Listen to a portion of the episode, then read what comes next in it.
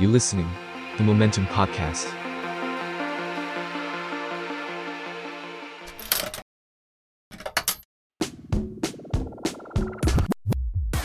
Rookie Investor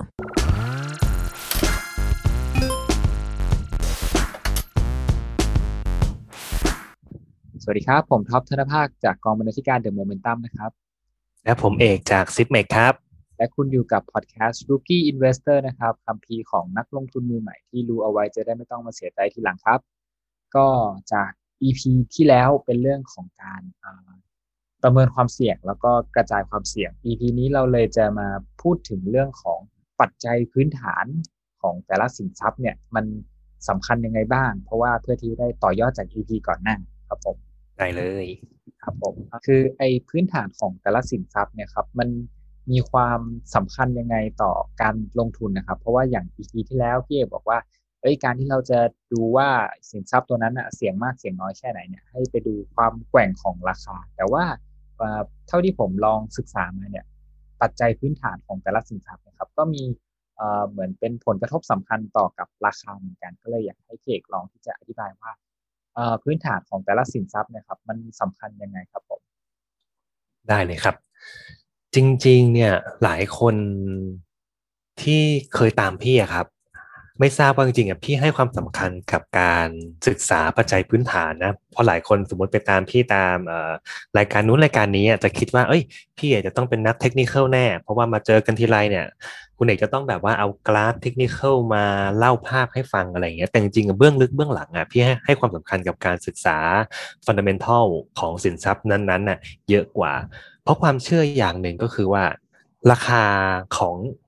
ชิ้นใดก็ตามเนี่ย มันไม่สามารถขยับขึ้นไปได้ หลาย ๆ เท่า เช่นจากจากหนึ่งบาทเป็นสิบบาท เป็นร้อยหรือเป็นพันบาทเนี่ย ถ้าไม่มีปัจจัยที่อยู่เบื้องหลังที่คอยสนับสนุน เพราะลองคิดสภาพว่าทุกคนในในโลกของการลงทุนเนี่ยมีความรู้หมดเลย ทุกคนศึกษามาเป็นอย่างดี มีข้อมูลที่ใกล้เคียงกันเพราะยุคนี้ทุกคนเข้าถึงข้อมูลได้แบบค่อนข้างง่ายนะครับอาจจะมีข้อมูลที่ใกล้เคียงกันหน่อย เพราะฉะนั้นไม่มีใครที่จะยอมเป็นเหยื่อใครแน่นอน เช่นแบบสมมติยอมซื้อแพงกว่าคนอื่น ที่ที่เขาจะชอบพูดว่าเป็นแมงเม่าบินเข้ากองไฟเนี่ยยากมากที่จะมีมีคนที่ที่ไม่ศึกษามาก่อน เพราะฉะนั้นเนี่ย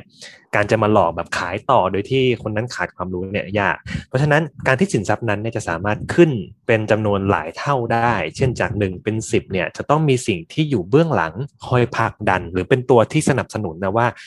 สินทรัพย์ตัวเนี้ยควรที่จะไปถึงราคาเท่านี้นะครับ ยกตัวอย่างเช่น สมมุติถ้าเกิดเราเดินไปที่ร้านขายของมือสองอะไรเงี้ย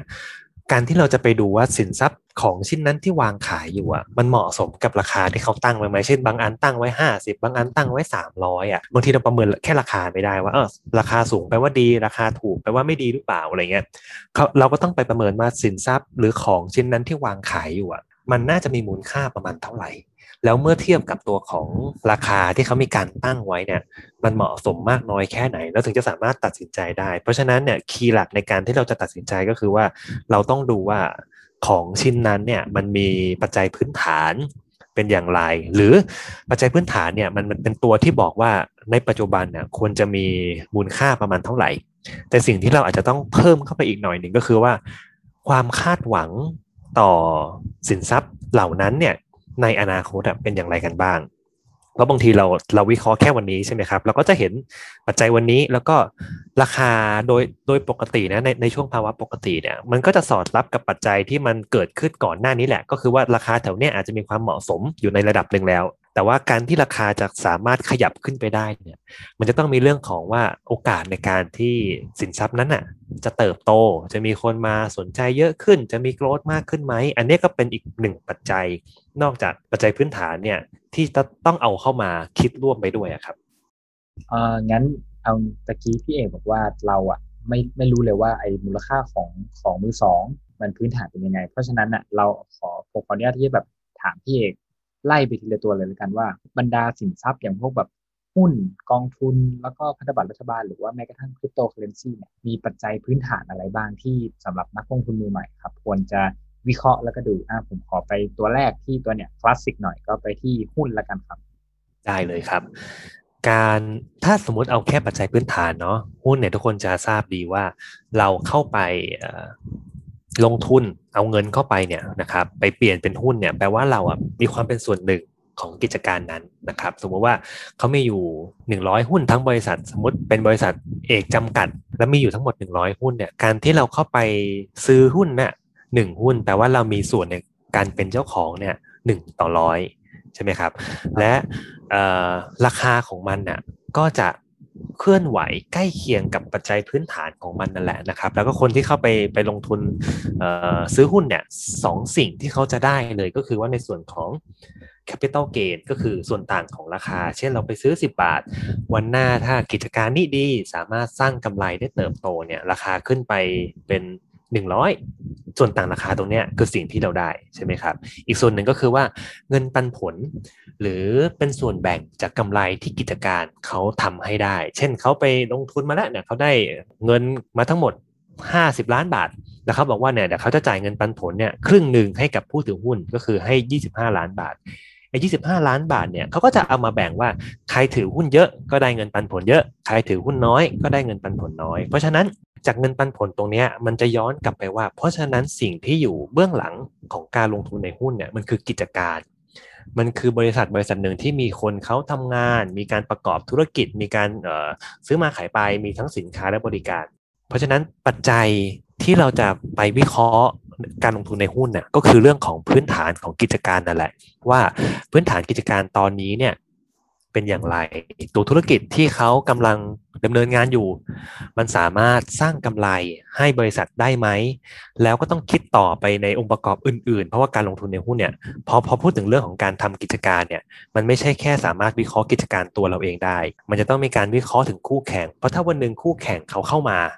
ทำเหมือนกับที่เราทำเลย แล้วต้นทุนเนี่ยเขาสามารถคอนโทรลต้นทุนได้ถูกกว่าเรา แปลว่า ลูกค้าเนี่ยจะมี 2 ทางเลือก 1 ก็คือเลือกซื้อของกับเรา 2 คือเลือกซื้อของกับคู่แข่งใช่ไหมครับ เพราะนั้นเนี่ยโอกาสที่เราจะได้กำไรเนี่ยก็อาจจะน้อยลง แล้วในส่วนของตัวมาจิ้นหรือกำไรเราก็น้อยลงอีกเพราะเราควบคุมต้นทุนได้ไม่ดีเท่ากับคู่แข่ง อันนี้ก็เป็นอีกหนึ่งปัจจัย หรือ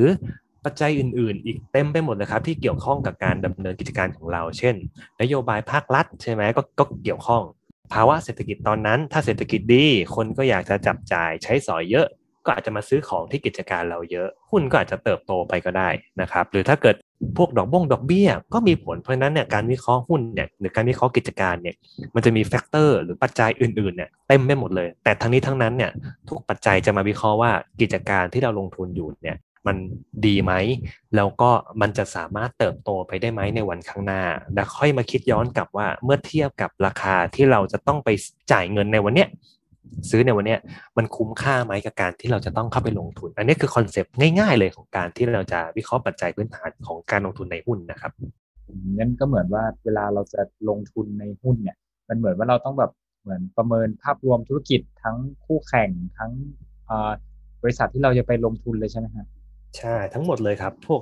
ผู้บริหารด้วย เพราะว่าการที่เราไปไปไปถือหุ้นเขาใช่ไหมเราอาจจะไม่ได้เป็นคนบริหารเอง ถ้าเราถือหุ้นน้อย แต่ถ้า เราถือหุ้นเยอะก็ก็ค่อยว่ากันแต่บางทีเราถือแค่แบบร้อยหุ้นอะไรเงี้ยแล้วหุ้นเขามีแบบสมมติมีเป็นพันล้านหุ้นอะไรเงี้ยเพราะฉะนั้นก็จะมีเรื่องของผู้บริหารหรือทีมงานหรือองค์กรเนี่ยที่เขาจะคอยทำงานแทนเรา ก็คือทำให้กิจการตัวเนี้ยมันดี เพราะฉะนั้นในส่วนของผู้บริหารหรือผู้นำก็มีความสำคัญก็เป็นปัจจัยหนึ่งที่เราจะต้องเอามาร่วมวิเคราะห์ด้วย เพราะฉะนั้นการวิเคราะห์หุ้นเนี่ยปัจจัยพื้นฐานเนี่ยจะ หลากหลายแล้วก็กว้างมาก ๆ เขียนเป็นหนังสือเนี่ยโหแบบเป็นหนังสือหลายเล่มมากเรียนมหาลัยเนี่ยตั้งแต่ปีหนึ่งเผลอจบปโทยังเรียนไม่จบเลยครับศาสตร์ในการวิเคราะห์หุ้นมันเยอะจริง ๆ นะครับ แต่ในใน concept เบื้องต้นจะประมาณนี้ครับ ก็โอเคครับเมื่อกี้เราไปถึงหุ้น คราวนี้กลับมาอีกตัวหนึ่งที่บางคนยังไม่ค่อยเข้าใจหรือแม้กระทั่งผมก็ยังไม่ค่อยเข้าใจเหมือนกันก็คือในตัวของกองทุนครับผม ในส่วนของกองทุนนะครับ เวลาที่เราจะ วิเคราะห์ปัจจัยพื้นฐานเนี่ยครับ เราต้องดูอะไรบ้างครับโอเค กองทุนเราต้องทำความความเข้าใจแบบนี้ก่อนครับ กองทุนเนี่ยจริงๆ concept ของกองทุนนะ มันถ้าพูดง่ายๆคือประมาณว่าเอาเงินของหลายคน เช่นของของท็อปของพี่ของเพื่อนๆที่ฟังอยู่ทุกคนอะไรเงี้ยจะอายุเท่าไหร่ก็แล้วแต่มีเงินลงทุนมากหรือน้อยก็แล้วแต่ไม่เกี่ยงเลยนะ เอามากองรวมกัน ก็คือเอามามัดรวมกัน เป็นก้อนก้อนหนึ่ง แล้วก็เอาเงินก้อนนั้นน่ะไปลงทุนในสินทรัพย์ที่หลากหลาย เพราะฉะนั้น concept ของกองทุนรวมเนี่ยง่ายมากก็คือว่าถ้าเราสนใจที่จะลงทุนในสินทรัพย์ไหนก็ตาม แต่ว่าเราอาจจะมีเงินทุนไม่เยอะพอ เพราะเพราะบางสินทรัพย์เนี่ยอาจจะต้องมีขั้นต่ำเช่นสมมุติ เราจะไปลงทุนซื้อพันธบัตรรัฐบาลด้วยตัวเองเนี่ยมันมันมันเข้าไปไม่ถึงอาจจะต้องไปลงทุนผ่านกองทุนรวมก็คือเอาเงินของเรากับอีกหลายคนเนี่ยที่สนใจพันธบัตรเหมือนกันเนี่ย ไปกองรวมกัน แล้วเขาก็จะมีเป็นบริษัทหรือเป็นผู้จัดการกองทุน หรือเป็นคนที่เขาคอยจัดสรรเงินทุนตรงเนี้ยให้กับเรา เขาก็จะเอาเงินก้อนเนี้ยไปลงทุนให้ตามสินทรัพย์ที่หลากหลาย และกองทุนรวมเขาจะต้องมีเป็นนโยบายในการลงทุน ว่าเงินก้อนเนี้ยหรือเงินกองนี้นะจะเอาไปลงทุนในสินทรัพย์นี้เท่านั้นในสัดส่วนนี้ เพราะฉะนั้นเราสามารถเลือกได้ว่าเงินที่เราจะใส่เข้าไปอะ อยากให้มันไปอยู่ในสินทรัพย์ไหนเป็นพิเศษ เพราะนั้นกองทุนรวมมันเป็นคอนเซปต์คอนเซปต์กว้างๆ แต่ว่าไส้ในของกองทุนรวมอะสามารถลงไปในสินทรัพย์ที่หลากหลายได้ มันมีทั้งกองทุนรวมที่ลงในหุ้น กองทุนรวมที่ลงในพันธบัตรกองทุนรวมที่ลงในคริปโตก็มีเหมือนกันนะครับ เพราะนั้น2ออย่างที่เราต้องวิเคราะห์เลยถ้าเกิดอยากจะลงในกองทุนรวมอย่างแรกเลยก็คือว่าปัจจัยพื้นฐานของสินทรัพย์ที่กองไปลง ยกตัวอย่างเช่น กองทุนเนี้ยไปลงทุนในหุ้นแปลว่าเราก็ต้องเข้าใจภาวะตลาดของหุ้นพอสมควร เพราะบางทีเนี่ยสมมติเป็นช่วงที่ราคาหุ้นขึ้นมาเยอะขึ้นมาสูงมากเนี่ย แล้วเราไปซื้อกองทุนช่วงนั้นเนี่ยแปลว่าเราไปซื้อในราคาที่ค่อนข้างสูงใช่ไหมแต่ถ้าเราศึกษาปัจจัยพื้นฐานหุ้นมาดีเราเรารู้ว่าหุ้นช่วงเนี้ยเป็นช่วงที่หุ้นถูก นะครับมีโอกาสเติบโตไปได้เยอะ เราก็ไปซื้อกองทุนรวมที่ลงในหุ้นช่วงนั้น ราคาต้นทุนของไอ้ตัวหน่วยของเราเนี่ยก็จะได้ในราคาที่ต่ำกว่า นี่คือปัจจัยแรกคือต้องวิเคราะห์สินทรัพย์ที่กองนั้นไปลง ปัจจัยที่ 2 คือ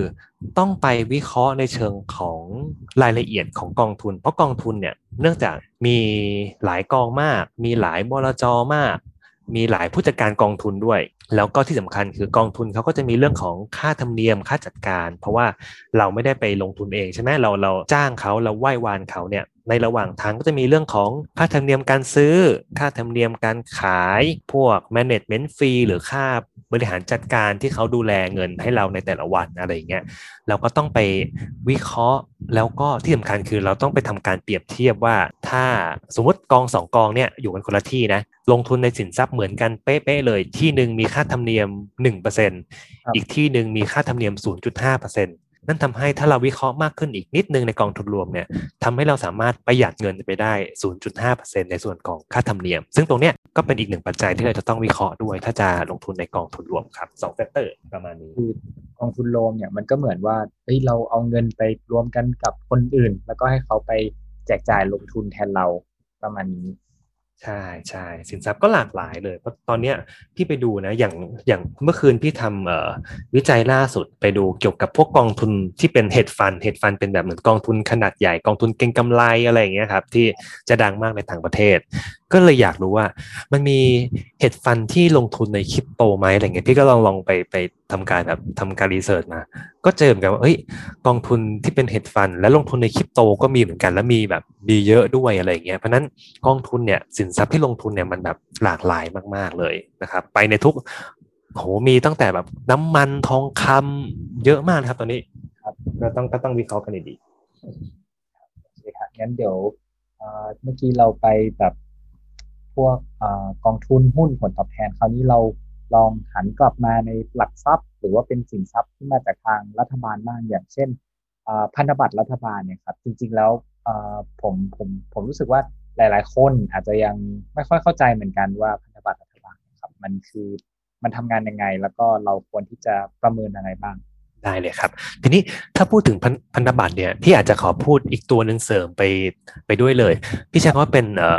ตาสารหนี้แล้วกัน มันจะมีคอนเซปต์ก็คือตาสารหนี้เนี่ย มันจะมีทั้งตาสารหนี้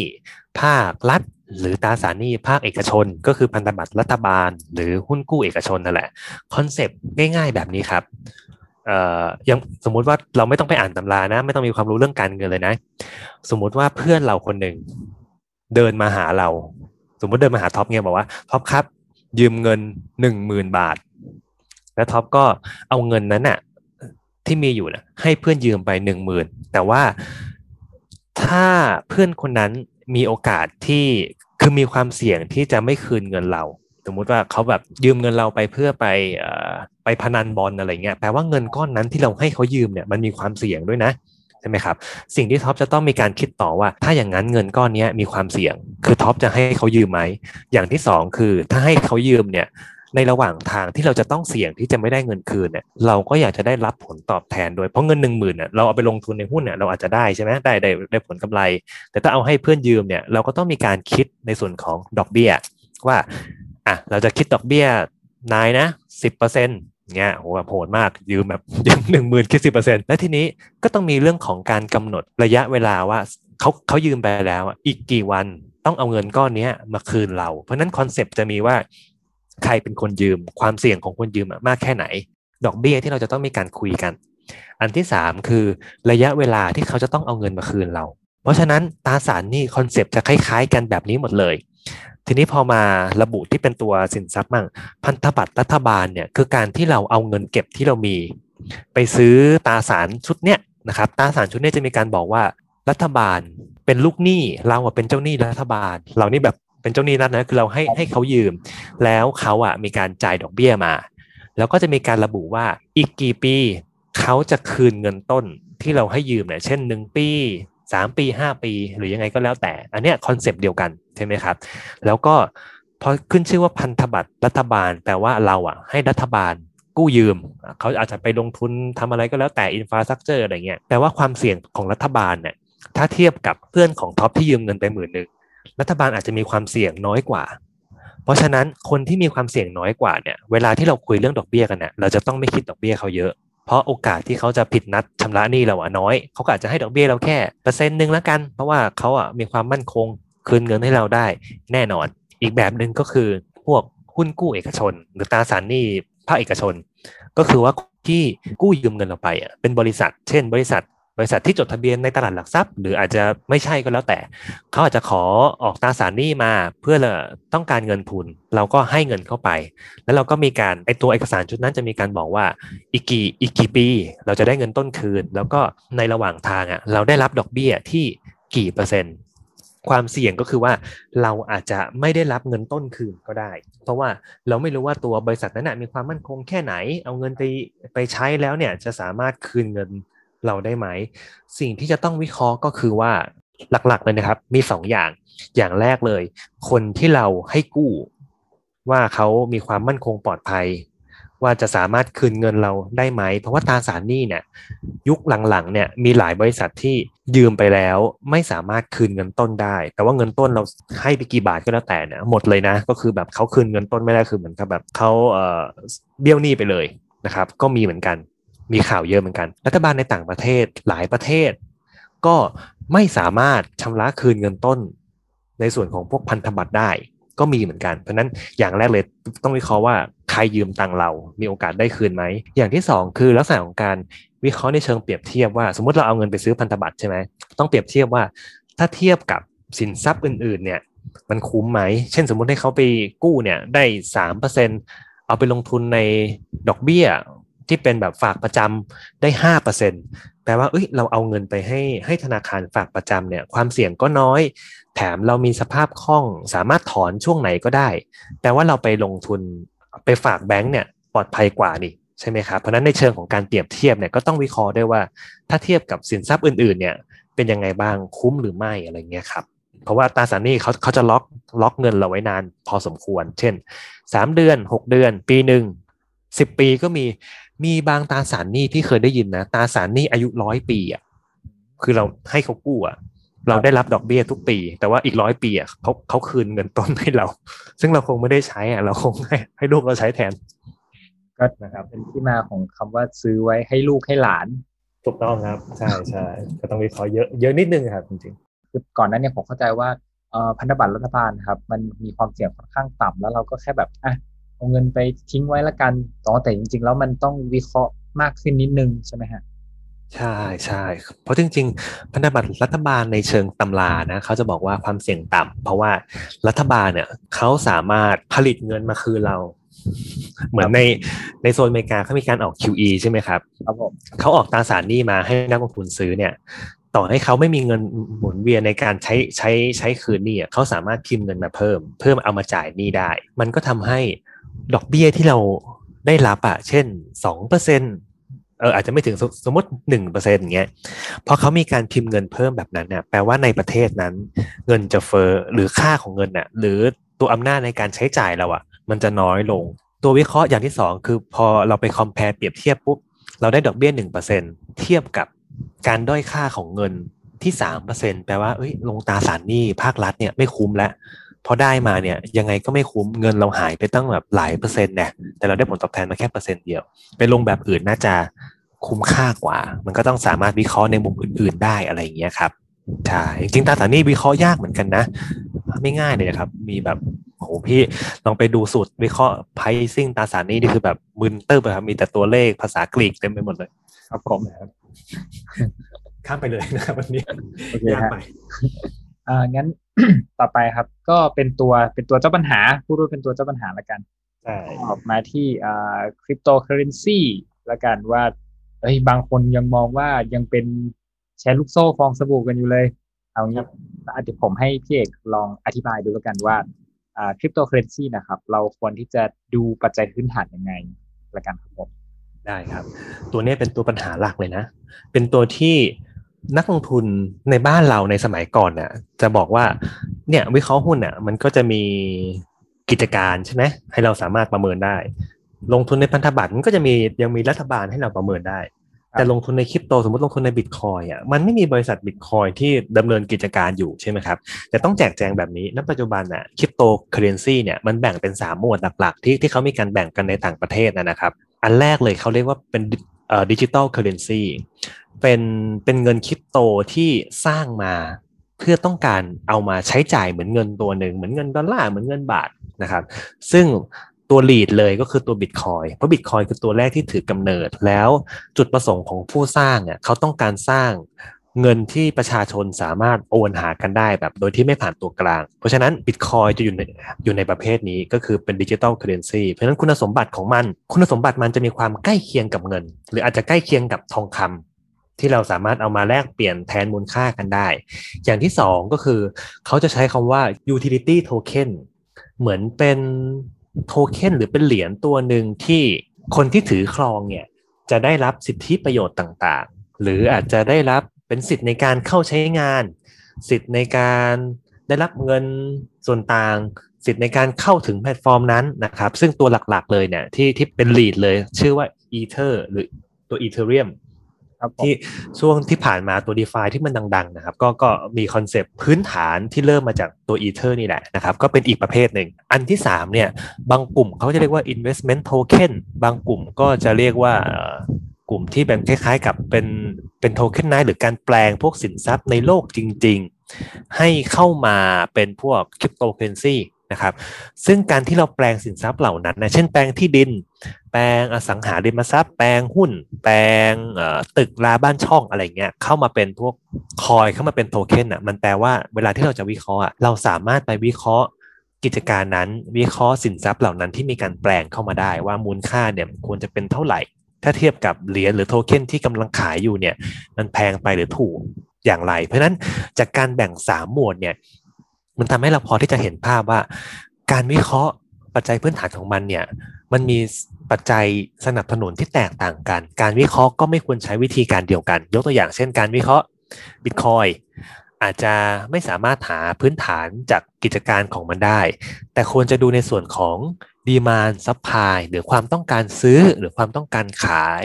หรือพูดง่ายคือความนิยมที่มีต่อสินทรัพย์นั้น เพราะเปรียบให้เห็นภาพให้ชัดขึ้น สมมติทองคำ ทองคำเมื่อก่อนเนี่ยคนใช้ทองคำแทนเงินใช่ไหมครับก่อนก่อนจะมีเงินดอลลาร์เนี่ยคนใช้ทองคำแทนเงินกันก็คือ เอามาแลกของกันเอาเอาหมูเห็ดเป็ดไก่มา แล้วก็เอาทองคำไปอะไรเงี้ยทองคำก็ไม่มีบริษัททองคำเหมือนกัน ทองคำก็คือเป็นสิ่งที่เกิดขึ้นตามธรรมชาติ แล้วเขาก็ไปขุดกันเพราะนั้นมันก็ต้องมาวิเคราะห์ว่าราคาตอนนั้นอะอยู่ที่กี่บาท เทียบเท่ากับ demand มัน demand มันก็อาจจะคนต้องการ reserve เอาเก็บไว้ หรือทางการแพทย์ต้องการเอาทองคำไปเป็นชิ้นส่วนในการเกี่ยวกับพวกอุปกรณ์ทางการแพทย์ demand ตรงเนี้ยพอมาวิเคราะห์เนี่ยก็อาจจะได้ได้ราคาที่น่าน่าจะเหมาะสมของราคาทองคำบิตคอยน์ก็เช่นเดียวกันครับ เราอาจจะสามารถวิเคราะห์ demand มันได้ว่า ในช่วงเวลาที่ผ่านมาเนี่ยมีคนต้องการบิตคอยน์มากแค่ไหน มีคนอยากถือครองบิตคอยน์เยอะแค่ไหน เทียบกับ supply ของมันที่ทุกๆสิบนาทีเนี่ยจะมี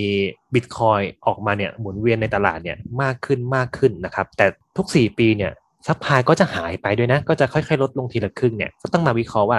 แล้วราคาบิตคอยน์เนี่ยควรจะเป็นประมาณเท่าไหร่นะครับ ซึ่งในต่างประเทศเขามีการวิเคราะห์เขาทำโมเดลออกมาได้ประมาณ 5 5 แบบเลยเดี๋ยวเดี๋ยวเดี๋ยววันหน้าถ้ามีโอกาสเดี๋ยวจะมาแชร์มาแชร์ให้ฟัง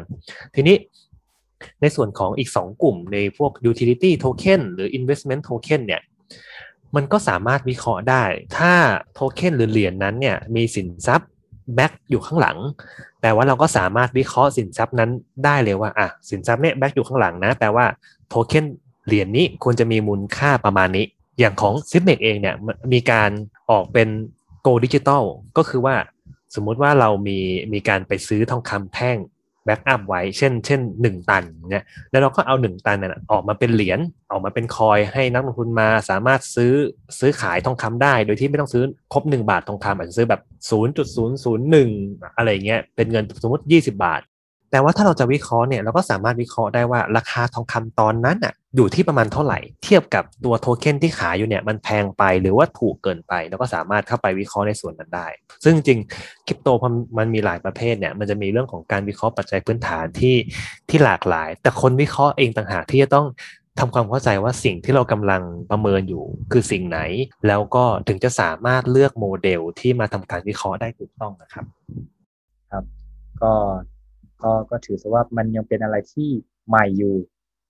ใช่ใช่ยังใหม่อยู่ว่าคนพยายามหาโมเดลเยอะมากเลยนะครับ ในการเอ่อการวิเคราะห์อื่นๆเนี่ยยังง่าย อย่างเรื่องของการวิเคราะห์ d e f ามันมี cash flow ใช่ไหมมันมันก็ยังพอพอวิเคราะห์ได้ มีคนไปวิเคราะห์ d e f าโดยแบบเปรียบเทียบกับพวกการดู PE เหมือนดู PE ในหุ้นเลยนะครับ ก็สามารถทำได้ แต่ยากสุดคือ Bitcoin เพราะมันมันเป็นตัวตัวตัวใหญ่ด้วยตัวหลักด้วย แล้ว หลายคนก็ยังอยากจะประเมินมูลค่ามันว่ามันสูงไปหรือว่าต่ำไปแล้ว ถ้าเทียบเท่ากับสิ่งที่มันควรจะเป็น แต่ว่าด้วยความที่มันเป็นสินทรัพย์ชนิดใหม่ ก็ยังมีความถกเถียงกันอยู่ระหว่างโมเดลที่จะเอามาคิดหรือวิเคราะห์เนี่ย มันน่าจะเป็นโมเดลไหนที่เหมาะสมกันดีนะครับ ก็ให้อาจจะต้องให้ให้เขาเถียงกันไปก่อน ช่วงนี้เราก็ศึกษาหาความรู้แบบเบื้องต้นกันไปก่อนนะครับครับก็ก็คือซื้อเก็บอย่างเดียวช่วงนี้ซื้อเก็บไปก่อนใช่ครับใช่ครับครับผมก็สำหรับ EP นี้อาจจะฝากไว้เท่านี้เพราะว่าจริง ๆ แล้วเนี่ยอยากจะพูดเรื่องของปัจจัยภายนอกอีกด้วย แต่ว่าดูเหมือนว่าอาจจะเยอะไปหน่อย เพราะว่าแค่แบบตัวสินทรัพย์เนี่ย ผมเชื่อว่านักลงทุนที่ฟังอยู่เนี่ย ก็แบบอุ้ยร้อนวิชาละเริ่มอยากไปศึกษาต่อละใช่ครับผมก็สำหรับ EP นี้อาจจะฝากไว้เท่านี้ครับผม ก็